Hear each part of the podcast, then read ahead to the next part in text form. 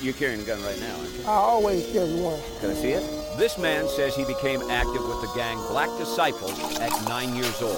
I started selling drugs when I was 11. These young men from Chicago's troubled west side got fooled.